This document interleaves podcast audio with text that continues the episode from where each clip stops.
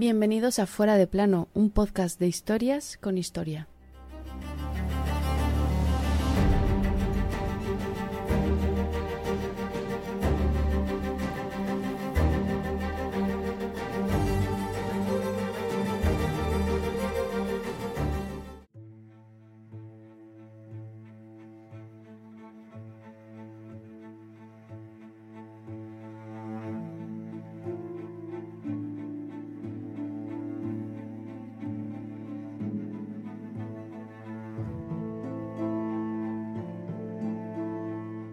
Un auténtico desastre, tal cual, sin paliativos.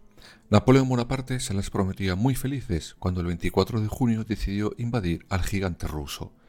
A pesar de acercarse a la capital, Napoleón y su ejército salen corriendo de Rusia aquel 14 de diciembre de 1812. Hoy te contamos su derrota.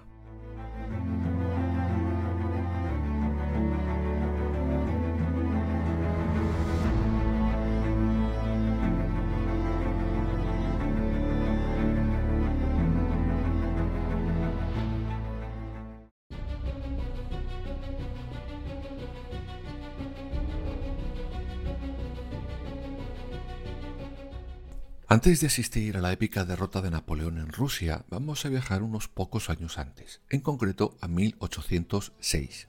Allí asistimos a la llamada Guerra de la Cuarta Coalición.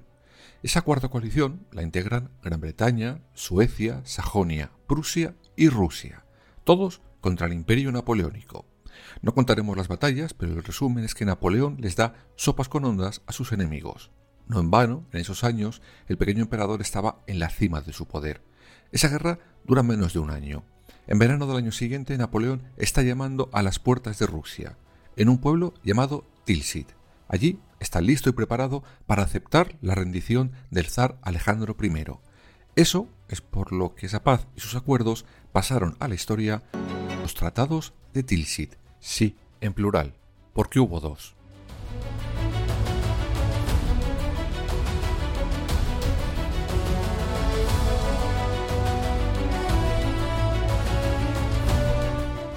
El primero lo hará con Rusia. Para evitar la vergüenza del zar, este pedirá a Napoleón reunirse en medio del río Niemen, en una plataforma flotante en territorio neutral. Y este accede. Allí se colocan dos carpas enormes, la del lado francés coronada con una enorme letra N. En el ruso la letra es la A. Dicen que cuando ambos emperadores estaban cerca de llegar, los franceses les adelantaron por la derecha para que fuera Napoleón el primero en llegar y recibir en actitud victoriosa al derrotado emperador ruso. Sire, odio a los ingleses no menos que usted, y estoy listo para apoyarlo en cualquier empresa que emprenda contra ellos. Estas palabras las pronuncia un nerviosísimo Alejandro I, y el 7 de julio firmará ese acuerdo con Napoleón. Un acuerdo que humilla claramente a Rusia, pero no tenía más remedio que asumir. A pesar de eso, ante la audiencia aparecerían ya como amigos de toda la vida, es lo que tienen estos acuerdos, ¿no?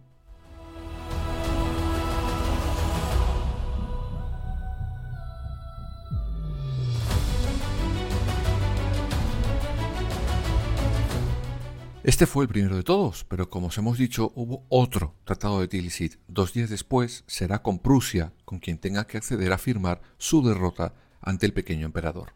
En condiciones, eso sí, igualmente humillantes. Pero estos tampoco tuvieron más remedio que tragar.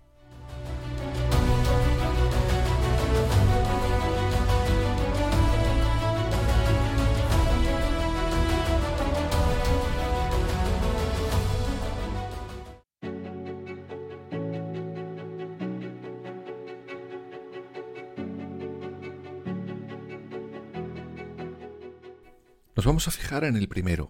En ese tratado con Rusia, Napoleón obliga a dejar de comercializar sus productos con Inglaterra. Esto era evidentemente para ahogar a su eterno enemigo. Sin embargo, los años pasan y Napoleón empieza a sufrir derrotas en el campo de batalla, algo que podría ser absurdo para muchos, pero para la imagen de Napoleón supuso una bocanada de aire fresco hacia sus enemigos. Es decir, hasta esos momentos el pequeño emperador tenía la imagen de ser totalmente invencible. Su fama e imagen ganaba a veces más batallas que los propios soldados. Incluso sus enemigos no presentaban batalla por miedo a perderla. Sin embargo, empezar a ver que Napoleón también podía perder empieza a socavar esa imagen. Por eso, tres años después del Tratado de Tilsit, el zar comienza de nuevo a comercializar con Inglaterra. De esta manera, Rusia desafiaba claramente a Napoleón. Por eso llegamos al punto inicial de este capítulo. El emperador francés se siente agraviado y decide terminar lo que dejó en punto muerto en 1807, invadir Rusia.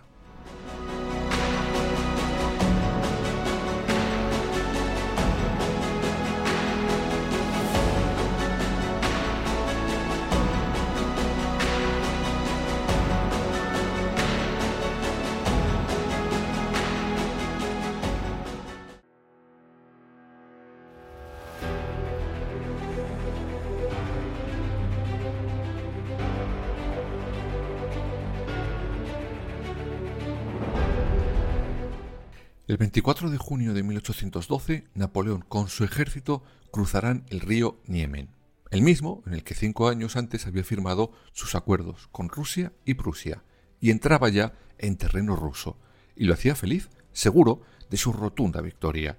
No en vano llevaba un ejército hasta ahora nunca visto. Algunas fuentes dicen que más de 400.000, otros que casi 700.000. Sea cual sea la cifra exacta, ese día entrarán para someter al rebelde ruso y sí, lo hacen en verano, aunque pronto empiezan a sufrir complicaciones.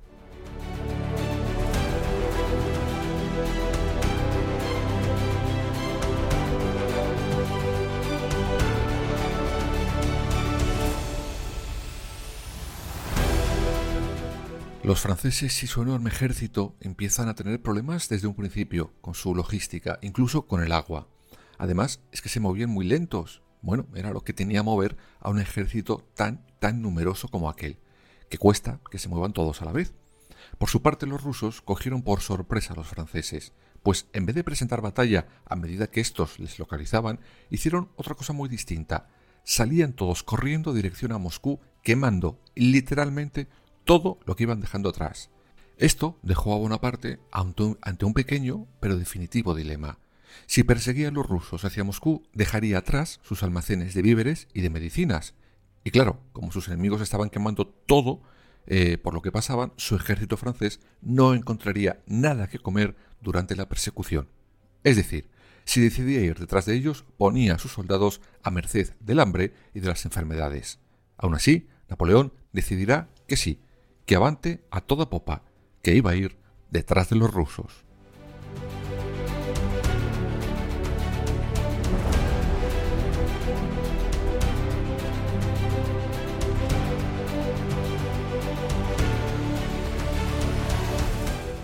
Por si esto fuera poco, el tiempo ayudará al imperio ruso. Os explico mejor. En esas semanas llueve sin parar, por lo que los caminos rusos son un lodazal de barro por el que los carros franceses, con los escasos víveres y medicinas, son incapaces de pasar. Todo esto hará que en esas semanas 200.000 soldados franceses mueran de hambre o de disentería.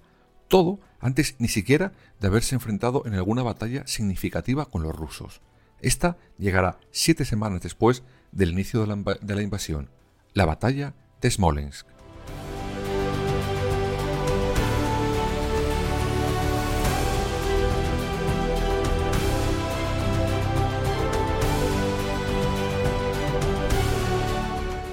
Esta batalla supone una derrota rusa, evidentemente, pero actuarán de igual manera. Salen quemando todo dirección Moscú y Napoleón detrás de ellos. En su camino se librarán más batallas que hoy no tocan, porque aunque os aseguro que volverán a fuera de plano en sus capítulos correspondientes, pues suponen un claro ejemplo de estrategias tanto por parte de Francia como de Rusia. Aunque sí os adelanto que algunas de ellas a Napoleón le costó mucho en tiempo y en vidas derrotar a los rusos. Después de todas estas batallas, los rusos idearán, por decirlo así, un plan. Huyen más allá de Moscú. La población de la ciudad también es evacuada. Y finalmente, el 14 de septiembre de 1812, Napoleón entrará por fin en Moscú. Cree que ha ganado y como mandaban los cánones de la guerra, espera que el zar o algún emisario acuda a él para certificar su rendición. Pero se encuentra con una gran sorpresa. En Moscú no había nadie, ni nada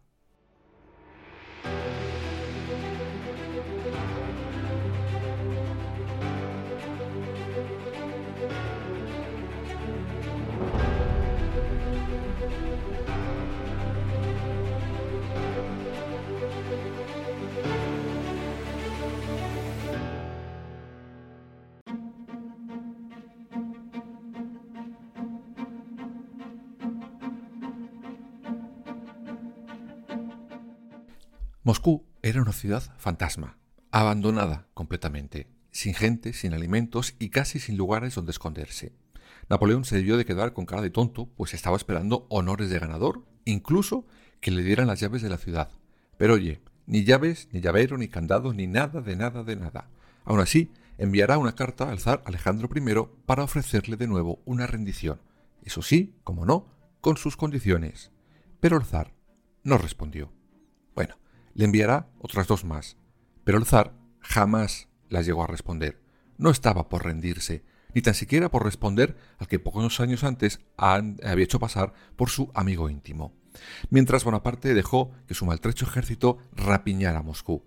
Tenían hambre y estaban cansados, pues veían que a pesar de perder, tenían delante un ejército que no se terminaba de rendir, y les habían prometido una victoria clara y sobre todo rápida.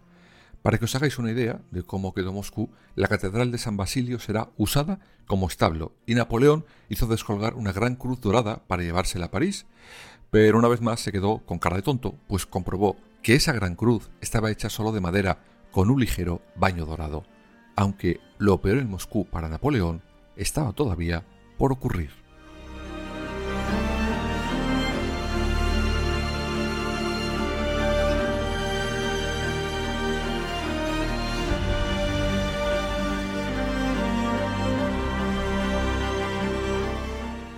Moscú ardió literalmente durante cuatro largos días. Dicen que esos incendios fueron en parte orquestados y pagados por un general ruso, pero otros fueron provocados por los propios soldados franceses al intentar hacer fuego para comer o calentarse. Sea como fuere, los edificios que seguían en pie, las iglesias y en general casi toda la ciudad quedaron totalmente destruidos. Cuenta eh, que de los 9.000 eh, que había en ese momento, 6.500 edificios fueron reducidos a cenizas. Aún así, Napoleón se quedó en Moscú seis semanas, lo que sin saberlo fue su perdición. Todo era una trampa de los rusos. Sí, habían entrado en verano, pero estábamos ya en octubre y había entrado ya en la guerra el temido general ruso, el invierno.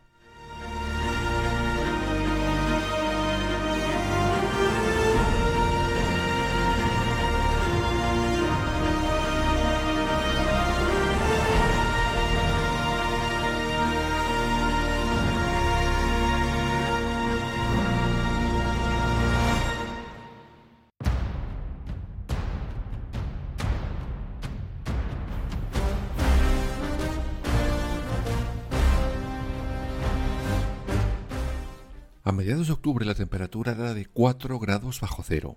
Finalmente Napoleón entiende que allí no se va a rendir nadie y da la orden de retirada el 19 de octubre de 1812.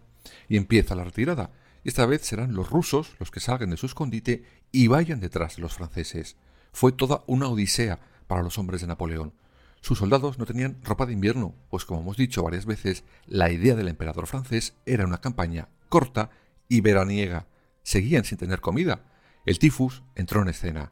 Muchos tenían los brazos o las piernas congelados. Muchos de esos soldados empiezan a desertar por miedo a las guerrillas rusas. Al final, todo se descontroló y fue un sálvese quien pueda.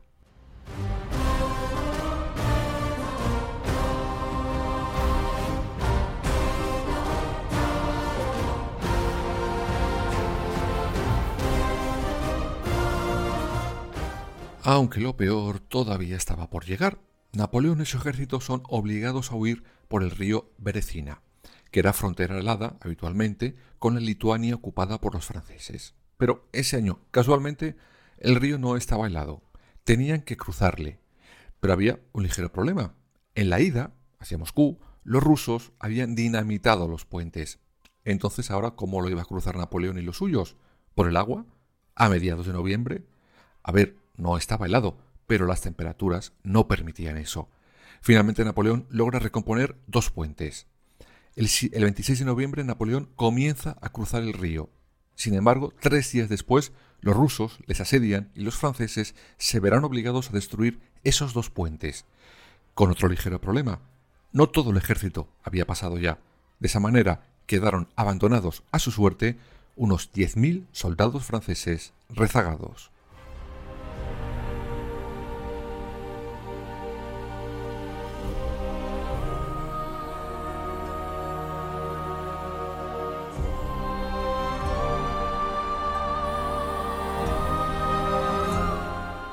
Con todo esto, Napoleón decide salir corriendo en diciembre de Rusia, dejando atrás a sus soldados, a los vivos y a los muertos.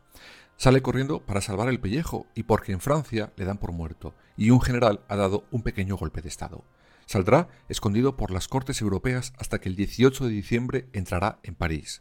Seis días después, el ejército francés por fin saldrá de la ratonera rusa en la que se habían metido unos meses antes. Bueno, salieron los que pudieron. Dicen que atrás quedaron, entre muertos y prisioneros, unos 400.000 soldados de la Gran Armada Francesa.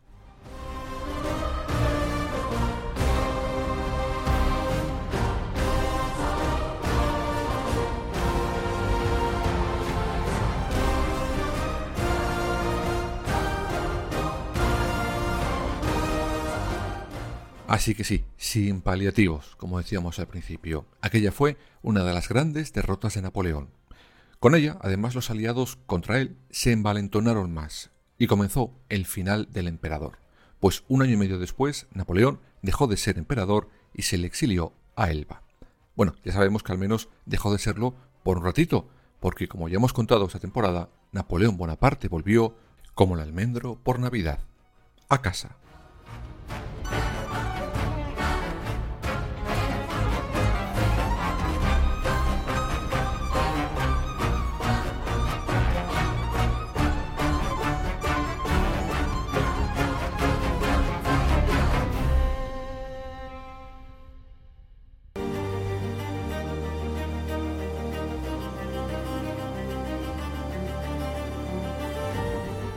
Fuera de plano. Suscríbete en las principales plataformas y síguenos en nuestras redes sociales, Instagram, Twitter y Facebook. Fuera barra baja de plano.